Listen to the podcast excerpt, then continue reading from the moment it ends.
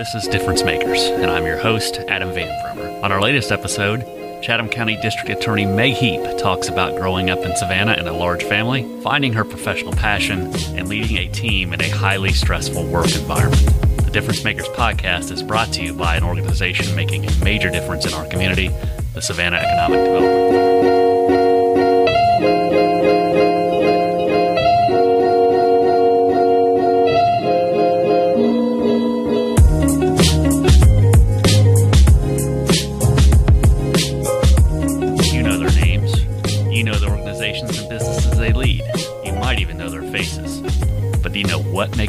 Difference makers?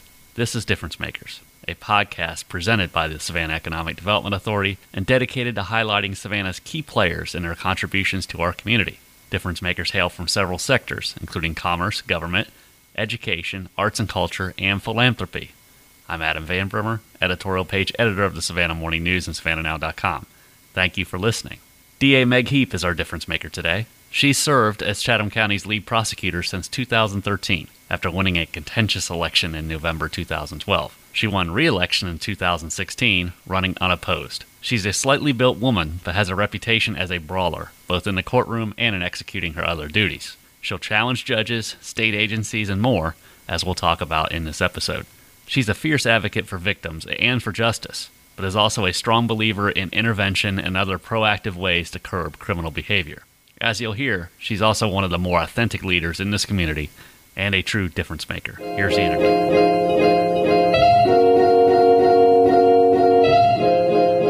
Pleased, actually very excited today to have our local district attorney Meg Heap joining us on Difference Makers. And Meg, as I've explained, we we always start with a little biographical information because the listeners tend to really get something out of getting to know a little bit more personally about the the people that they read about and hear about and, uh, all the time here in town. And uh, you, like me, are you're you're more of a Savannian than I am, but you're not a Savannian. I'm not. you have to be what two generations? Yeah, I, like uh, my dad was military. He was stationed here, I think, back in the 50s. Um, and uh, when he retired, he, he came down here, got a job, and he worked for this uh, Georgia Regional for 30 years, I think, before he retired. Just moved. He wanted to be in warm weather. He did actually. I think he found a job. Okay. So he was both my parents from, from the, both my parents were military, um, Air Force, and then they dad found a job here, and they liked it when they were here in the 50s, and so um, we came here when I was about four. Okay. Lived on the south side, went to local parochial schools. I did. I did. Grew up in Windsor Forest. That was my neighborhood, and it's changed. I mean, I can remember, you know, lots of woods, running those, running around those when I was a kid. Um, but um, one of eight kids. We grew up. Went to St. James, and then I went to St. Vincent's. Eight kids. Yeah. Uh, you the oldest, youngest, somewhere in the middle. I'm there. I've got two younger and five older. Yeah. Um, I, I always remember we used to go to the commissary since my father was retired from the military, and. Uh, I guess Hunter was closed, so my mother would drive all the way down to Fort Stewart to get the, you know, I mean, it was better prices, and she'd pick up um, eight gallons of milk. And so we could only have milk at during the summers. We'd have milk at breakfast and dinner. Other than that, you had to drink water because she only went to the store once a week. Only a limited amount of money. and uh, big families always kind of fascinate me. What uh, what's what was the dynamic like? And uh, it's big Catholic family, Yeah, right? yeah. So- Um, there were five girls, three boys. So the five girls and my grandmother also lived with us. So we we had a house full. Um, the five girls gr- lived in one room. Um, so Oh, wow. yeah, I had two older sisters. Uh, my mother, they, they- I guess they call them Irish twins. The older ones were eleven months apart. So Mm-hmm. Right. she would have one after another, Right. and then there was a four year gap in me. Um, it was good. I always say, coming from a big family, um, if you're fighting with one sister, you could always have another one to play with. Uh, but I think it also why I talk so quickly because you had to make your statement, get it in because you, somebody's going to talk right over you. Five girls in one room. How many bathrooms? One bathroom. My parents had their own, and you could not use that. That was theirs. so there was many a morning you were waiting, bam, on the door because I had sisters in high school, and you know you primp in high school, Right. um, and so you were bamming on the door, and you only had five minutes. It was very both parents re- uh, military. It was very regimented, Right. so it was good. Interest wise, athletes, uh, artists, musicians. In the family, um, not me. Um, Not. I did. I played uh, basketball all the way up to high school, and then um, got my first job when I was fifteen. Okay. My parents, uh, you know, you you had to work. Um, and I really wanted to go to St. My older sisters went to Windsor Forest. I wanted to go to St. Vincent's. So the deal with my parents was, we will um, pay for your tuition. Anything else you have to pay for. So I got a job and started working, and I've worked ever since. I think the only time I haven't worked was. Um, law school, which I think it was a mistake because I did law school loans. I should have worked. It probably I would not still be paying them off. Right. Yeah. Babysitting, restaurant. Oh yes, babysitting. I worked at Spanky's. Um, I was a waitress. I was a hostess. I was a bartender, cocktail waitress. Um, I was a receptionist for a local construction company, answering tin phones. I was not good. Um, I think everybody should be a waitress. Yeah. It, yeah, it, that is a tough job, and I, you should do it because you get a good look on people on how they treat you. Right. So um, it was fun. Bartender was really fun. Yeah. People tip well Yeah. as the night goes on. Yeah, as I was gonna say probably it, it kind of helps you stand up for yourself and, Yes. and exert yourself Yes, and yeah. develops that side as well and Yeah. work ethic. Yes, yes. Uh, I, I think that's probably one of the biggest things I would say. My parents gave me a good work, work ethic. You know, neither one of them graduated high school. I mean, no, excuse me. They graduated high school. Neither one went to college, and um, they went to college when we were growing up. My father ended up going to Armstrong, as did my mother. My mother had got a an associate's degree for nursing, but their philosophy was um, not when you're not if you'll go to college. It's when Okay. and you you know you, they would help but you were responsible for paying and you're going to go to college i always joke around i went to georgia southern and dad said you come back with a c you're going to armstrong so yeah so but my little sister didn't get the same one uh, they were you know by the eighth kid i think they were a little tired so she got away with a lot she hears this she'll disagree but So if you got a C, you had to come back and live at home and yes go to school down and i was never going i did not want to come back home and live with my parents so yeah so Yeah, i you kept grades up crowded bedroom. That's Uh, right. Even even then. right? well, by then there was only two left, so it was a really vacant house. Windsor Forest at that time is it running the neighborhood. It was. biking it's around. huge. Uh, I mean, we just grew up and ran the whole neighborhood. And uh, since I grew up in Windsor, um, some of my dearest friends were, um, and my roommates in college were went to Windsor Forest High School. I worked at the local movie theater all through high school. Uh, it was the Y Cinema back in the day, and it was there on Largo. And so all the other, I mean, I'm dear friends who ended up being roommates and in in each other's weddings. So I loved Windsor Forest. It was a good place to grow up. You said Georgia Southern. you were not leaning toward the law at that point. No, um, I thought I was going to be. Uh, I, my major was sociology. I had looked. I wanted to be a social worker, or um, you know, I was young, glassy eyed. Yes, I wanted. Thought about joining the Peace Corps. Okay. Um, I, St. Vincent's, I had some really good mentors there, some nuns that were um, loved them to death, and they were very good to me, and and I, and they were very giving people, and I thought that would be the way to go. Um, and so I really thought about uh, becoming a DFCS worker, social worker. And then there was a job fair because you know my parents is you know you, need a job you're not coming back home, um, and there was I got an internship with the Victim Witness Assistance Program which was here in Savannah. It was the first comprehensive victim witness assistance program in the state of Georgia. Elizabeth Stewart start, started it, um, and I think she had gone to the then DA who was Spencer Lawton, and um, Spencer was a, uh, I mean, he just, his ideas were grand, forward thinker. Um, and he realized that victims of crime um, were not, their needs were not being met. You know, back in the day, you know, a victim is only seen as a piece of evidence. And they are. Their, their testimony, it's another piece of evidence in a trial. So I think he saw that we, we have a, a duty not only to, you know, prosecute the case successfully for the victim, but to bring the victim out of it whole. I mean, the worst thing you can do is re-victimize them. Back in the day, you know, let's say you're a sexual assault victim, you're sitting out there on the concrete bench next to the um, maybe the defendant's family. That's a really bad place to be. Um, kind of going in the 80s, Ronald Reagan did a study, uh, President Ronald Reagan, because they saw an increase in crime and a decrease in successful prosecution. And they realized that one of the problems is that the victims were being re victimized by the criminal justice system. And so that's why we have the Cri- Crime Victims Bill of Rights in the state of Georgia, Marsy's Law that became const- uh, constitutional amendment this year. Last year, yeah. Yeah. So anyway, I got an internship with the Victim Witness Assistance Program back in 1986, which I guess I'm showing my age. Um, but and I loved it. They're really good people, um, and they applied for grants. Uh, and Helen Bradley, well, now Helen Bradley, Helen Smith at the time, um, applied for grants, and I got a job right out of law, right out of college, working for them, a victim advocate and a volunteer coordinator. Right. And the volunteer coordinator was really hard. Uh, you know, at 22, having to go, I'd have to go speak to groups and get people to come and join us. Um, And um, that, that was a learning experience to do public speaking. And that experience and seeing everything eventually led you to say, I want to go ahead and take the next Yep. step and go. I, I would sit in the courtroom with victims, and I was watching these attorneys. Just kept thinking, I could do that. I could do that. So I applied, um, got into law school, and uh, you know, and I had. Oh, I guess three roommates in law school, three other girls. They're phenomenal uh, women, um, but they went into the um, the I guess civil arena where that's where the money is as an attorney. Um, but I went I went to become a prosecutor. And that pretty much, you, you had decided early on that's Yes. the direction you wanted to go. Yep, that's right? all I ever um, wanted to do was be a prosecutor. You said it, that was just driven by seeing the, seeing the people, the, victims. prosecutors, and the victims and the cases. Yeah, I mean, you know, I mean, I, I like fighting for the underdog. You know, and, and I really enjoyed it. And I, Greg McConnell, who is my chief assistant, was one of my mentors. Uh, John Hope was another attorney. He was a prosecutor in our office. He's deceased now. Phenomenal. Um, we, I mean, just to watch some of these attorneys, phenomenal at what they could do. Greg Jacobs, who is retired now, one of the best prosecutors I've ever seen in a courtroom. Um, and so, and I saw these cases, and that's what I wanted to do. So, like, my first job out of law school, uh, Greg McConnell actually ended up helping me get uh, Cherokee County. It was very rural then.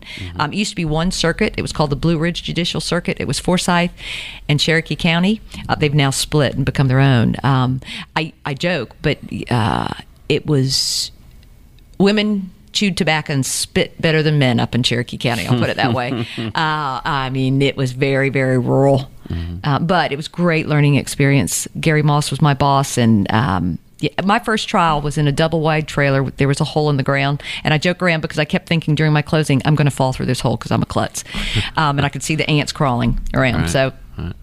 it- it was watch where you put your heel down. Yeah, right? Yep, just yep. Stuck right in. And that they thing. built a courthouse after that, and it's now. I mean, you travel through Cherokee, and it looks like just an extension of Atlanta. yeah. Beautiful country up there, and it was a good place to learn. Right, right. Yeah.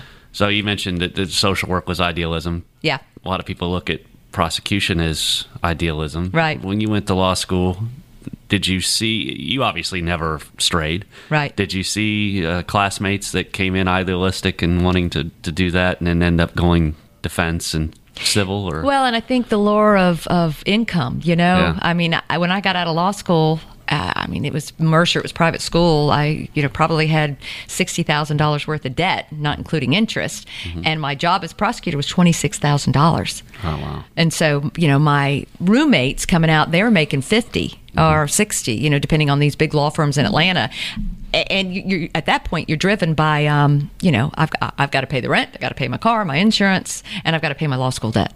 Right. So, I mean, you can understand. It's interesting. There was four of us that are uh, dear friends, and they're not practicing anymore. One is, and the rest have um, gone. You know, and people make choices, but it's just interesting. You know, with families and all, um, it's it's hard to balance. As anybody can tell you. You know, full time job, full time children, full time wife, husband. You know, all that. And yeah, it's, it's not tough. a forty-hour a week job. no, it's not. so. No. So you, you start your first job's up in Cherokee County. What gets you back home? I never, you know, when you're a kid, you think I'm never coming back home. I'm gonna go off, and I, and it's funny. I I missed it, and so I can remember Spencer came up. There was a meeting in Cherokee County, and and um, he I've always loved Spencer. He's a great guy, and he had told me they had an opening, so I applied. Um, that was back in 1995. I was up in Cherokee for three years, came back in 95. And it's weird because think about it. I was a victim advocate when I left, and when I come back, so I'm now a prosecutor with these guys that were, you know, I idolized. So it was a it was a learning curve for me, um, but I, I loved it. And I started out in state court. I was doing felonies up in Cherokee, and they said it's state court. You want it? And I'm like, well, yeah, get your foot in the door. And so did uh, prosecuted misdemeanors for 86, uh, 95, three years, and then I was moved to Superior Court. Was it a big adjustment to go from a, a relatively rural area to a more urban area? Very much so. And I tell you, people don't realize it. Um, so in Cherokee, it was a little bit more pro prosecution. Um, maybe law and order in very rural. Um, you know, I think they had like one homicide in Cherokee County one of the years that I was there. Um, and then here, it, it is an urban area. And it's, I believe, you win or lose your case in jury selection. Right. Um, and depending on what your case is, you have to be very careful in terms of, you know, asking the right questions so I can learn who you are in jury selection. If it's a domestic violence case versus if it's a theft versus if it's an elder abuse. Um, and you learn your jurors are very different here. My first trial when I came back here, I was in state court. I tried a DUI, lost it, got my butt kicked, and um, and I realized why did I lose it? That's what I thought to myself. What'd you do wrong? Okay, well, one of the things I realized is you can't treat a DUI like a murder because, unfortunately or fortunately, Savannah, a lot of people drink here. Um, so your approach has to be very different. And it was funny because uh, Greg Crawford, he kicked my butt on the first case, an attorney, great attorney. And my goal was to try another case with him, and I kicked his butt the next time. I mean, that's all I kept thinking is. But I learned, you know, most most prosecutors will do that. Either when you win or lose, how could I have done it better? What did I do wrong? Oof, didn't ask the right question. You know, what's the nuance in terms of getting forth your your idea of of the how the case occurs, or what was the motive, that kind of thing. Well, if you can tell me how to answer to get excluded next No, time. no, no. No. I'm not going to give you an answer. My sister did that too. I've got jury duty. What can I do? And I'm like, just be on it. You'll enjoy it. You know, because we've found that out a lot of times. We have grand jury. So, grand jury is set by statute. So, we have four terms of court.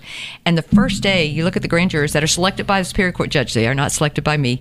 The looks on their face is like, oh, my Lord, shoot me now.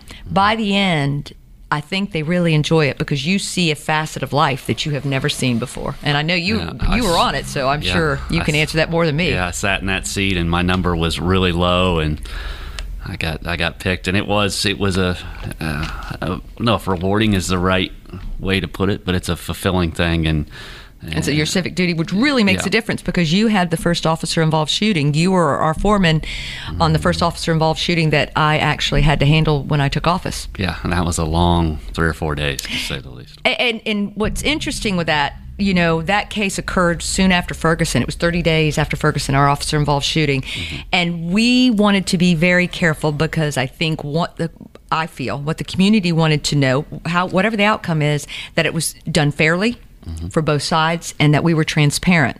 And so our decision in researching it, and I say ours, the kudos go to Greg McConnell Yeah. um, he that's my chief assistant. He we and it was funny because right after Ferguson occurred, we were watching the news, and Greg and I were like, "What would we do if it occurred here in Savannah?" And Greg and I said, "Lord, Greg, we'd have to make sure." And so uh, the shooting occurred, the officer involved shooting occurred, and we researched it, and we decided that as a grand jury, you have criminal powers uh, to oversee criminal cases and you have powers to over civil cases or, or you have civil powers and we decided to take that route and some people are like, What are you doing? But we thought that would be the best way to be transparent so that whatever y'all did, um, somebody could come back and look at it. Yeah. Um, and then after that, um, the law was changed. And that's how, but now that is how you have to handle officer involved shootings. Yeah, because that was an interesting uh, grand jury case because the grand jury usually only sees the prosecution's evidence. Correct. In reviewing the, this officer involved shooting, we saw, I don't think they were, it wasn't necessarily defense evidence, but we had the young man who was was killed by the officer. His family came in and testified and talked Right. to us, and it was a little bit more involved, and it was uh, it was eye opening. It, it, it was, um, and and I thought it. Our mission or goal was is to make sure it was handled properly. Number one, and number two, that it, we were transparent on what we did, and I think that occurred. And you, in fact, wrote the. I mean, everybody, all the grand jurors agreed or, or Yeah. signed on, but you had to write the presentment of, of the findings. Yeah. Yeah, and and that's what we did, and we also said that we made the file avail- available to anybody who wants to come and look at it, and the transcript. That's right. So I mean, and I think that's about as transparent as you can be. Because on the other hand, the statute or officer involved shootings, uh, the law says that an officer has the right to come in and testify, which is unusual because if Mm-hmm. someone is, you know, done something, they usually don't come before grand jury, which makes it a little different. Yeah, yeah, he was he was potentially the defendant Right. at some point. Correct.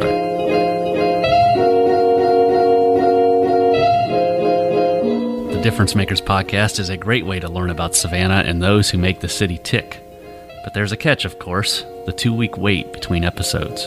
Keep up with all that's going on in our town on a more regular basis by signing up for our free newsletters. We deliver an opinion page newsletter daily, and our news team does likewise. And for the foodies and Georgia Southern fans among the audience, weekly newsletters on those topics are available as well. Visit savannahnow.com slash newsletters now to get those newsletters delivered straight to your email inbox. Again, that's savannahnow.com slash newsletters.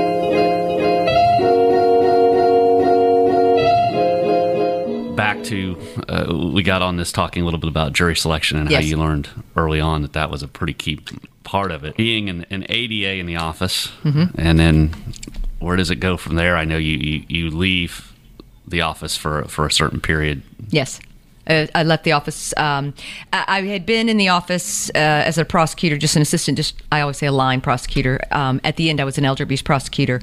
Um, when Spencer retired, there was an election, um, and then Larry Chisolm won. And, he you ma- did not run in that one. You I did not. later. No, I actually I know people don't. I never intended, never wanted to do it. Uh, politics is a strange world. Yes. Um, but at some point, um, I left the office um, along with uh, other people, and um, Judge Freesemann actually gave me a job as a staff attorney. So I was a staff attorney for about a year, and I'd say then she kicked me out of my nest, and she says, "If you're going." I had made a decision because I, I love the district attorney's office and I love what they do. I love the people in there, and I think what we do is what is good. Um, and I just did not agree with how it was being handled. Um, so she kicked me out, um, and so I decided to run. And there is no book on running for office. I went to a lot of people, and I'm like, "What do you do?" And it, I've learned there is no book. You just figure out what you got to do and just keep on going. So for you, it was uh, a, a lot of district attorneys running. You're a lawyer. You have political aspirations. You run Right. for DA. From DA, you run for Yeah. mayor or whatever. Right. That was never. No, no, I have no interest in that. I, I, I, there are people who do, and they, you know, go become judges or, um, um, I don't know, attorney general, governor. I, Right. No, I, I, I like our office, and I- and I, from my point of view, it was not being run how I would like to see it run. So, um, you know, career prosecutor. And when you come in and, and then all of a sudden you're leading it, are you are you you're bringing that that mindset, or are you basically being able to step back and say, "Hey, I've got a big staff. My job is now more management, administrative." It is now. I handle cases still. I do all the officer involved shootings, um, and I, because I do the officer involved shootings, I also handle um, the crimes um, that. Uh, where an officer is harmed, not all of them, but uh, we currently have a murder case, and we've handled. Um, I've handled several murders in the past year. I'm on the death penalty case. Um, I've got a uh, embezzlement case that's coming up, just to keep keep me active in the courtroom. Not as much as I'd like because we have over 140 employees. Yeah. So um, management is hard. Personnel is hard. I, I've got actually I've been very blessed. I have some really good people in in management mm-hmm. that they care for the, their employees. I actually love to see when one of my deputy chiefs come to me and I'm like, what what's going on? Why is this going on? And I like to see them defend their people and explain to me how we fix it because that's how it should be. I should be the one you know holding your feet to the fire, but you're defending your employees because we've got really good employees, but you know it is an office and there's a lot of personnel and that's the things where you want to bang your head up against the wall. You know. And 21,000 cases Yes. and, and getting new ones, Yes. unfortunately, every day. Right. We went from 18,000 last year to 21,000 this year. I mean, I think we increased because of the new police department. Um, and we're always looking for different ways to, you know, we dispose of as many as that are coming in. And now keep in mind, in my office, we handle misdemeanors and felonies. We've got juvenile court and we've got child support. That's not including child support cases in the number. Um, but a lot of places don't. Uh, you have, like, uh, Cobb County has a district attorney and a solicitor, um, but we handle all of them. Right. One of the big changes I think since you came into office is it, it has become a little bit more efficient. If there was a big uh, public criticism of your predecessor, it was that things were really slow or things were getting dropped. How do you, with that much intake and that much case, how do you kind of keep the wheels moving without getting, for lack of a better word, reckless about it? and that's tough. Um, it, you look at programs. Um, I guess I have to say first off, it's a, just a huge shout out. Is putting people in charge who really. Andre Pretorius is my deputy chief of state court. I think they have like 6,000, 7,000 cases in state court. So we're looking ways. Um, there, there's two. Well, I guess my number one priority is to make sure there's justice for victims. I mean that that's that's my job. You know, I don't choose my defendant. I don't choose my victim. I don't choose the crime. It comes to me. Um, so that's the first. And we have a duty to make sure that they are notified and informed and have a voice in the court system. Second step is are there cases that we can get out quickly? You know, if you're a youthful nonviolent offender, we created a pretrial diversion program. So that's in, that's Andre Pretorius. So let's say yeah, you're 18 years old and it's a shoplifting. Okay, nonviolent, first time offender. How can I move this case along to keep it from clogging the criminal justice system that you make restitution to the victim of what you paid. And so the pretrial diversion program is by law. It, it, it's in the district attorney's office, and so we um, we notify you. We look at the cases. We run your criminal history, and then I say, okay, Mr. Smith, um, it, see, it, it appears here you've got a theft by shoplifting, and you're eligible for pretrial diversion. Let me tell you what that is. That this is a program that you're going to have to pay a fine. You're going to have to get a job if we see you haven't don't have your high school education, you're gonna have to get a GED. You're gonna have to do some community service. It's for a period of time. They come in with us, they bring the proof to us, and at the end, if you successfully complete this program, we, we will expunge your record. So this this this error you made when you were 18 is not going to be carried and hung over your head for the rest of your life. Mm-hmm. You made a stupid mistake. You, you've made the victim whole. And by the way, we notify the victim of this beforehand to make sure they're in agreement with it. Right. Um, and so we see a really good success rate um, with the cases. On top of it, that fine does not go to me. That is paid right into the coffers of Chatham County government to pay for the services of a district attorney's office. And in the past couple of years, we brought in over $800,000 paid into Chatham County. And we also believe in the fine. I, I mean, I think it's like anything um, because people have said, why don't you do away with the fine? And what Andre Pretorius, my chief, says, no, Meg. He says, because if they pay that fine, that shows that they're invested in it. Mm-hmm. They have to, if they're given in it to it, they're invested and they're willing to complete the program. Mm-hmm. Um, we, we have uh, created that program in Superior Court. Probably not as um, robust as state court based on the crimes, you know, the severity of the crimes. But um, it, that's a really good way to take cases that are in the system and get them out. Um, I'm also uh, Judge Penny Freesemann became mm-hmm. chief judge when Judge Karpf retired, and she has instituted um, a meeting between myself, the public defender, and her, and it's more looking at administration. What are the process we can we we can fine tune? Why isn't this working? Um, you know, we keep hitting these bumps. What's going on? You know, because we come from our different views or our different areas, or I don't even think that's the correct word. What our missions are, right? But we're all in agreement. We want it to move more smoothly more quickly the process. Let's get it going. Proactive is one thing that I know that you just mentioned the the pretrial um, program. You have some other ones as well where yes. you're trying to get ahead of things and in front of things. What what else you got we, going on? We have a program called Intercept. Um, it is so I guess a number of years ago, uh, my predecessor had started the program. Um, I think it was called Youth Intercept at that time and um, we applied for and received over $600,000 grant to expand the program. And so uh, the theory behind it is, uh, and I think it is working, um, we've got kids ages 12 to 25, uh, predominantly male, some female, who are at risk. And what I mean is that these kids are coming into the hospital. We've got a great trauma unit that really saves a lot of people here. Um, but um, they're coming in with an intentional injury. That means they came in with a gunshot wound. You're 16 years old and you've been shot frankly, that's how it is. You've got the medical people that are healing you, you've got the police who are investigating the case, and then we have a program that we're available 24 7. They're on call, they come, and they come in and they're going to talk to you, not probably to you, the victim who's been shot, because you're not going to be listening, but your mother, your grandmother, and say, look, you know, he's going down a bad path here. Um, statistics show if somebody doesn't intercede on his behalf, he is either going to kill the person or, or shoot the person or injure the person that did this to him um, or he's going to become a homicide victim or another shooting victim again. So our hope is that let's intercede. It's voluntary, and we have seen the people that have entered the programs have been very successful. We always use the example of a case we had of a kid who came in, he was shot. We talked to the mother saying, "Look, you know, we're here to help you. We want this kid out of it. You know, it's not going to go well. He accepted the services. He graduated, the first in his household to graduate from high school. He is in welding school. Great job, really good salary with welding. We offered the same services to his cousin who had come into the hospital with a shooting, uh, or I think it was a shooting, uh, gunshot wound. Um, he did not accept our services, and he is in jail awaiting murder charges. He may have already been prosecuted. I'd have to go back and look because I know that as an example because I, the, Cheryl Jones is the head of that program. So we saw that it was working well. We have now have a someone in the program um, Intercept who goes into the schools. We work with certain schools because if you think about it, I've got four prosecutors at juvenile court they see the cases coming across their desk and they're like, gosh, I mean, they're all kids, they're juveniles. So, you know, we see a lot of kids coming out of this one school. You know, it's unfortunate. So we're going to focus on that school. What can we do to help? I mean, the teachers. Can you imagine? I mean, I, my a huge shout out for them. You're trying to teach kids, but on top of that, nowadays they're like having to do so much more. Go for the welfare. Yeah. Yeah, I mean, they, yeah, got to look out for the kid. You know, if they're hungry, um, what's going on at home. So our hope is that, in a lot of times, you'll find that mom's working two jobs, trying to put you know food on the table.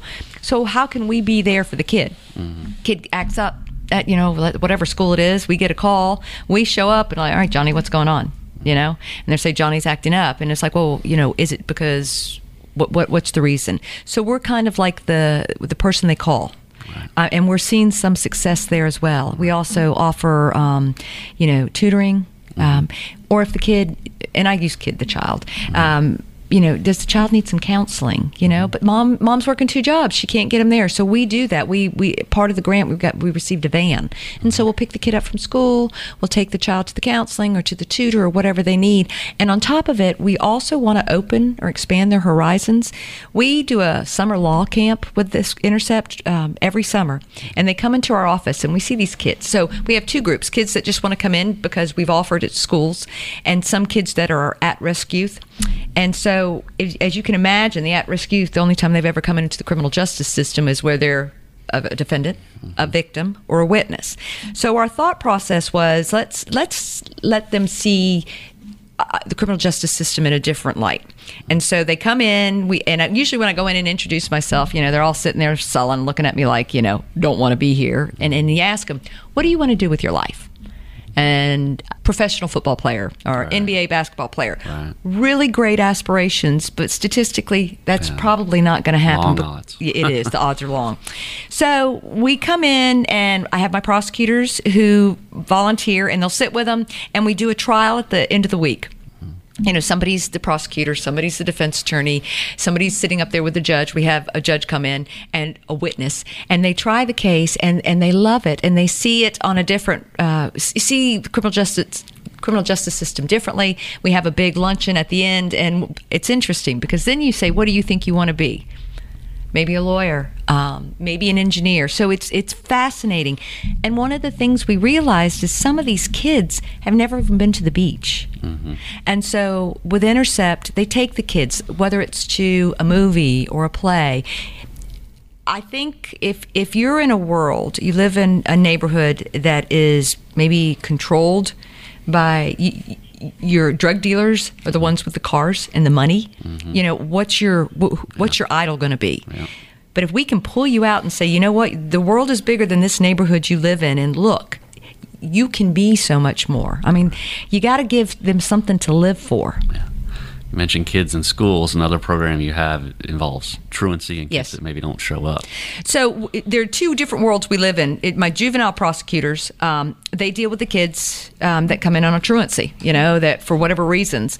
Um, but we they reached out to us, um, I guess the schools. Um, by there's a st- uh, law in the books that a parent can be held accountable for a child skipping school, and so we get letters, uh, we get a list of people where the kids haven't gone to school, and we'll send out letters to the parents saying, hey, and it's on my letterhead, signed by me, saying it's my understanding that Johnny has missed 60 days of school. Uh, when you're getting to 60 days, Johnny's going to have a hard time passing.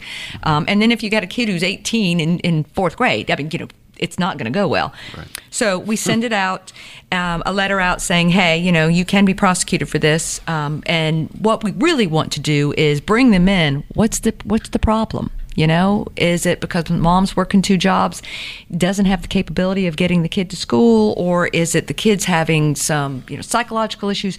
Let's find out what's going. I have no interest in prosecuting parents. Mm-hmm but I do think parents should be held accountable to get their child to school.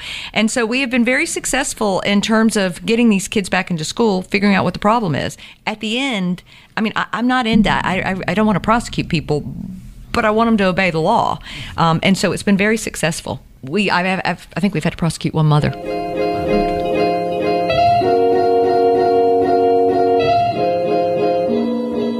Going to hear more from Meg in a moment, but let's pause and recognize the Difference Makers presenting sponsor, the Savannah Economic Development Authority. The team at SEDA is pushing to make Savannah a great place to work and live. SEDA is committed to creating, growing, and attracting jobs and investment in the Savannah region. Whether a business looking to relocate to the Savannah area or an existing business ready to grow and expand, SEDA is the centrifuge of a propeller, making the connections, helping propel the business to success. Learn more about the Savannah Economic Development Authority and what they do in the Savannah community by visiting SEDA.org.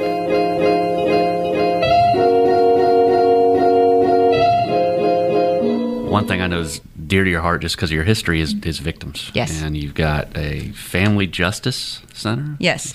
So um, it's a family justice center. Very grateful that the city gave us a building.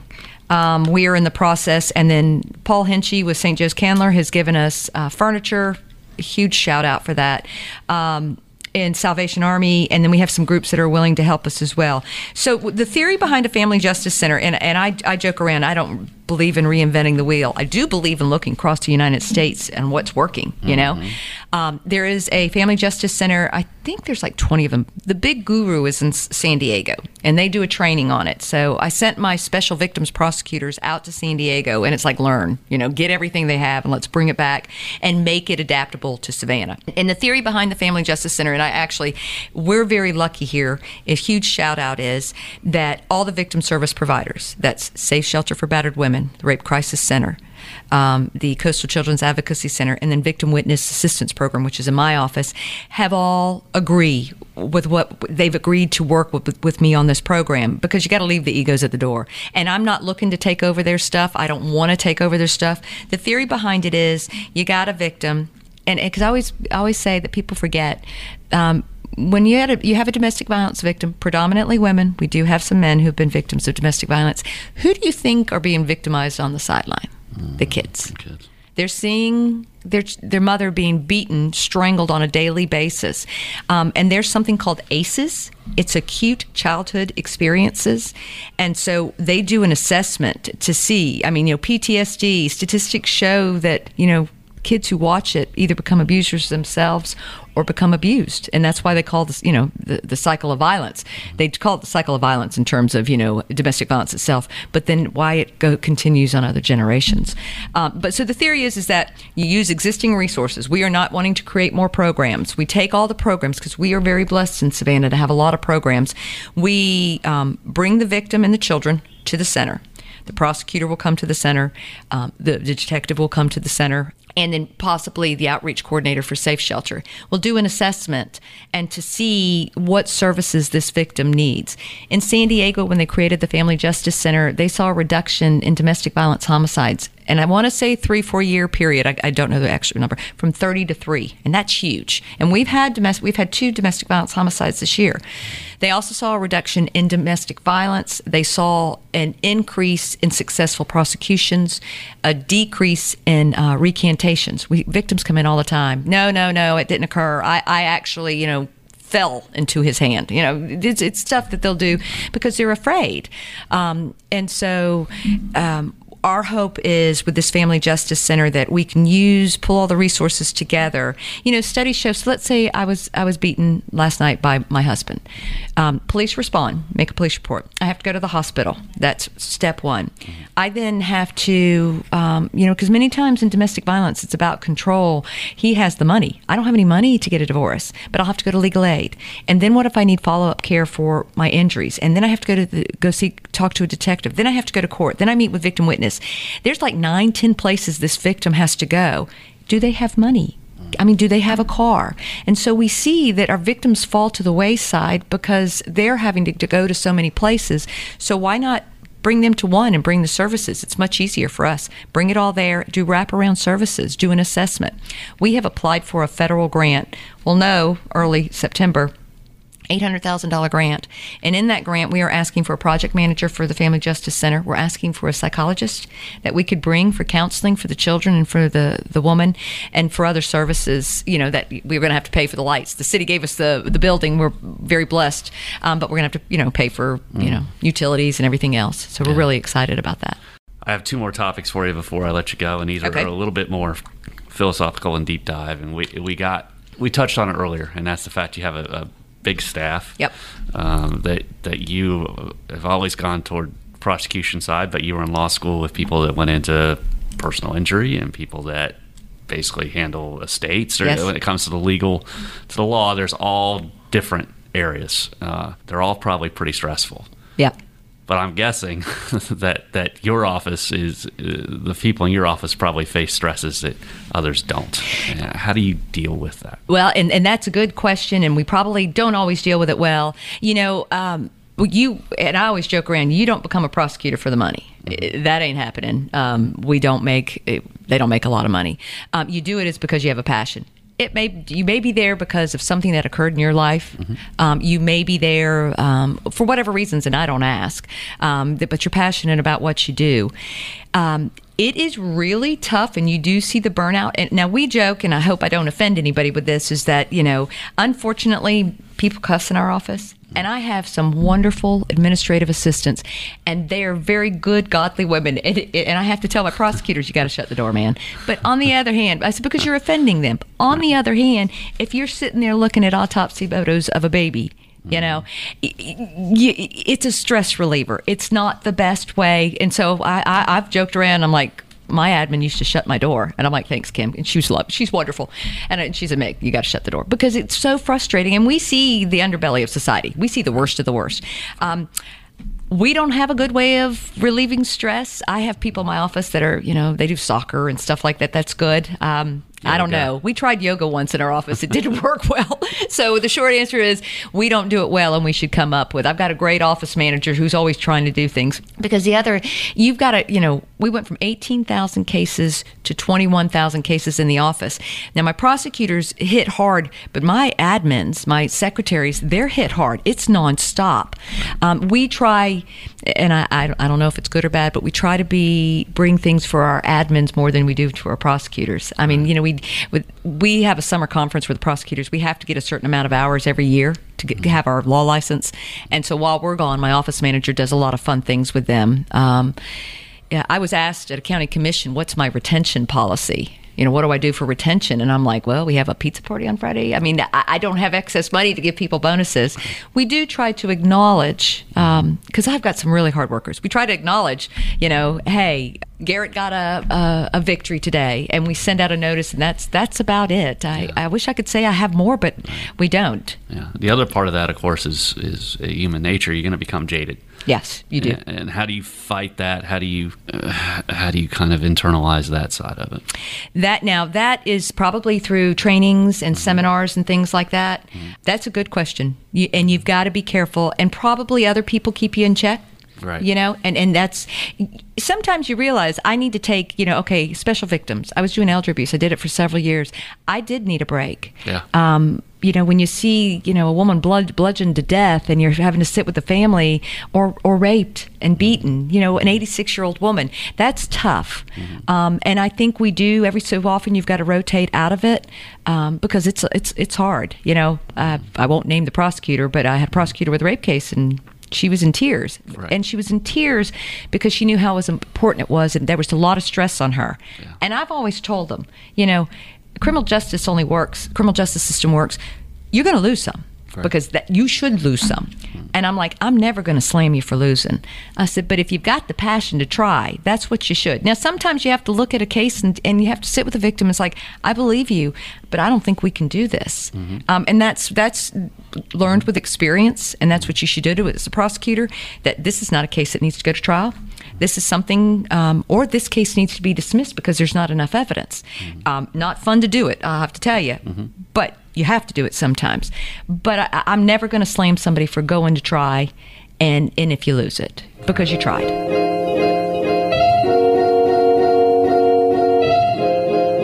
We interrupt the Difference Makers podcast to remind you about our other regular podcasts, such as the At Savannah Opinion Commute, hosted by yours truly, with a new episode that posts every Monday, Wednesday, and Friday. The commute is the easiest way to keep up with the latest news and happenings that Savannahans are talking about. Search for The Commute with that Savannah Opinion on your favorite podcast app and hit subscribe. Episodes are also available through the savannahnow.com website at savannahnow.com slash podcast. You can also check out our other podcasts, such as Georgia Southern Extra with its focus on Georgia Southern football, the Do Savannah podcast with its emphasis on local arts and entertainment, and the daily See You in the Morning podcast that offers a roundup of the day's headlines.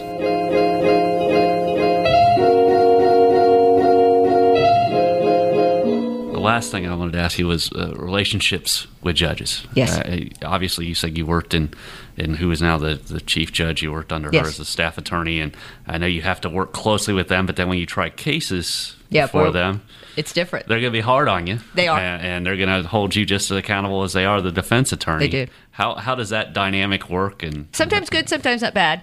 Um, it- I would say, and I, I, I have seen we've got a good bench. You know, um, we really do, and I think they care, and they, they, you know, I don't want you to always rule my way, but well, I do. But, but of course, you, you want them to. You, you, you shouldn't rule my way because I want you to. If you give me a fair field, you know, you look at the law, you make a decision. Sometimes it goes my way, sometimes it doesn't. Sometimes I may agree with you, sometimes I don't. Um, I mean, that's just the law, lay of the land.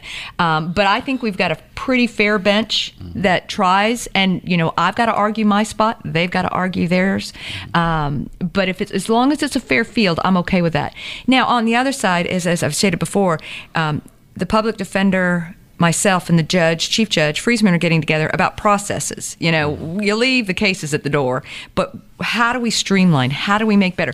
And Judge Freesemann is, you know, she started the um, mental health court and uh, veterans court. So she, uh, I think she's a forward thinker. I've seen that, and so she's looking at ways to make the system run faster, or not faster, maybe more efficient would be the better way, and faster might be good as well. Yeah, because it's interesting if, if if you read the paper, you know that, that you have butted heads with certain judges in, Right, this, in right. this circuit, and we and we have other issues with with judges in the county that I don't know uh, that, uh, at what level you guys end up crossing swords and not crossing swords, but it obviously has to remain professional and not personal. How I don't want to say how difficult that is. I know it's difficult, but how do you how do you manage that? How do you figure out which battle you want to fight and which ones you don't?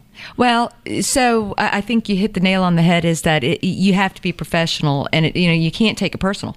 Um, it's that you know I feel like this is what is occurring. I go in there, I I, I, I argue my motion, um, I lose it, I move on. I, I and I don't know if everybody will understand this. Bugs Bunny years ago. I don't know if you remember. There is a sheepdog and a wolf. And it's like, hey, Joe, hey, Pete. And every morning they clock in. And then they go into this area where the sheepdog's protecting the sheep and the wolf's trying to eat the sheep. Mm-hmm. And they're fighting. And then you, when you go, they clock out and they say, see you next day. I feel like that's us sometimes. And, and trust me, I'm sure the judge sometimes wants to throttle me. And I mean, that's just life. But you go into the courtroom, you duke it out, and then you walk out and you're like, okay, uh, now I may see you know Joe Blow mm-hmm. after hours and say you know he's a public defender. How you doing? Good. How are you? It's not always that smooth. I would love to say that, but you really and and that's the young attorneys that you have to remind. Right, right. That's eh, what I was thinking. It- you do. Um, it, it's taken me a long time. Sometimes, you know, you're like, oh, and you're like, you have to remember, okay, take a step back. It's more because you think he's the judge is ruling against me. It's not right. I'm like, he has to look at both sides. Mm-hmm. Sometimes he can rule incorrectly, and we can appeal him and win. Mm-hmm. Sometimes he's right. Or maybe it's right on the line for him, and he's looking at the big picture, and I've got my my side over here, and he's got to look at everything. I mean, we don't, we're not always going to agree. Um, I do say that we've got a good bench, we really do, for the most part, um, because I've seen other areas where they don't. So, uh, but you're right. It's the young ones. You have to say, okay, and they want to come to me sometimes, and they want to take this on. I'm like, no, no, no, no, not this one. Sit back down. We're not, we're not, we're not taking this fight on. We're not going to win. Uh, Greg McConnell always says, don't fight that battle unless you know you're going to win that war. And sometimes we fought a battle and we didn't win that war, and you know, you got the wounds on you to realize don't do that again. Yeah. Learning lessons. Yes. Fascinating stuff. Well, thank you very much for coming you for in having and me. giving Yeah. us a lot of time. And uh, uh, I, I speak for the community and say thank you for, for what you do and what your office does. And I've got good people. I mean, and I always say that we I have some phenomenal people who are very passionate about what they do. Yeah, and I'm blessed there. I really am. well, thank you again. Thank you for having me. Thanks to Meg Heap for sharing her insights on difference makers, and to our presenting sponsor, the Savannah Economic Development Authority. Tap into the Difference Makers archives anytime on your favorite podcast app to hear interviews with more of Savannah's community leaders, such as the Georgia Ports Authority's Griff Lynch, the Savannah Music Festival's Maria Zuvas, and James Beard Award winning chef Mashama Bailey. Difference Makers is a production of the Savannah Morning News and SavannahNow.com. Our next episode will post September the 13th. Thank you for listening.